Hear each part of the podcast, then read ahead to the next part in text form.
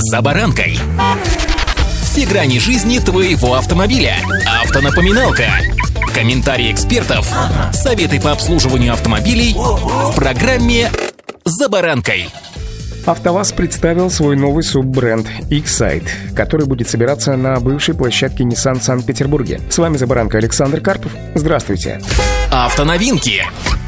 Известно, что в среднесрочной перспективе запущено производство ряда моделей в тесном сотрудничестве с международными партнерами. Автомобили бренда X-Site, по словам представителей АвтоВАЗа, получат внедорожный характер. Они будут учитывать ценности российского потребителя, его стиль жизни и условия эксплуатации в нашей стране, пишет РБК. Целевой аудитории предложат современные и технологичные автомобили, которые подойдут для активного отдыха с семьей или в большой компании. Автомобили этого бренда будут комфортными, безопасными, получат цифровые технологии и широкие возможности трансформации. Цвета цветовая гамма, которая будет использоваться в коммуникации, в том числе для оформления дилерских центров и других рекламных материалов, включает желтый и зеленый. Компании сообщили, что к настоящему времени автозавод Санкт-Петербург выпустил первую партию из нескольких тысяч автомобилей Excite. Сейчас идет процесс накопления складского запаса для обеспечения старта продаж весной нынешнего года. Также бренд продолжает формировать команду своего нового бренда и вести переговоры с крупнейшими в России дилерскими сетями. Мощности Nissan передали АвтоВАЗу в том числе и для того, чтобы чтобы защитить рынок от появления иностранных конкурентов, которые рассматривали организацию производства на данной площадке. Такова официальная версия, которую подтверждают в том числе и представители АвтоВАЗа. При этом источники на предприятии признавали, что эти мощности самой компании не так нужны, учитывая потенциал производства в Тольятти и Ижевске. Производственная мощность предприятия завода во время производства автомобилей Nissan составляла примерно 100 тысяч автомобилей в год. АвтоВАЗ с помощью такого хода сможет зайти в нишу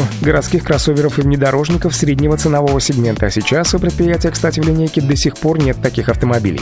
Автоновинки.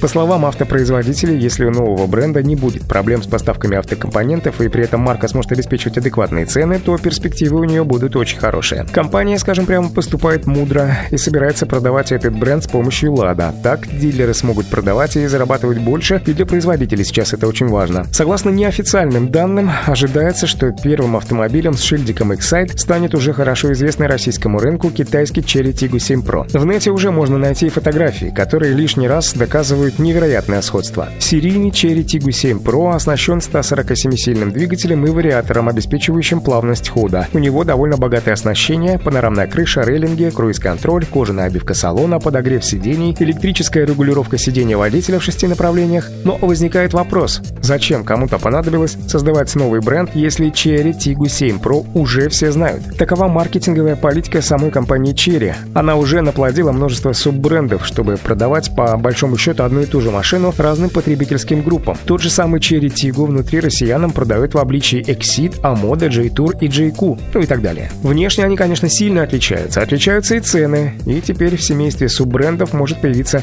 еще один. Нам же с вами остается лишь только дождаться, когда первые X-сайты покатятся по нашим дорогам. Узнаем о них побольше, полюбим или покритикуем. В общем, все нас ожидает впереди. Удачи! «За баранкой»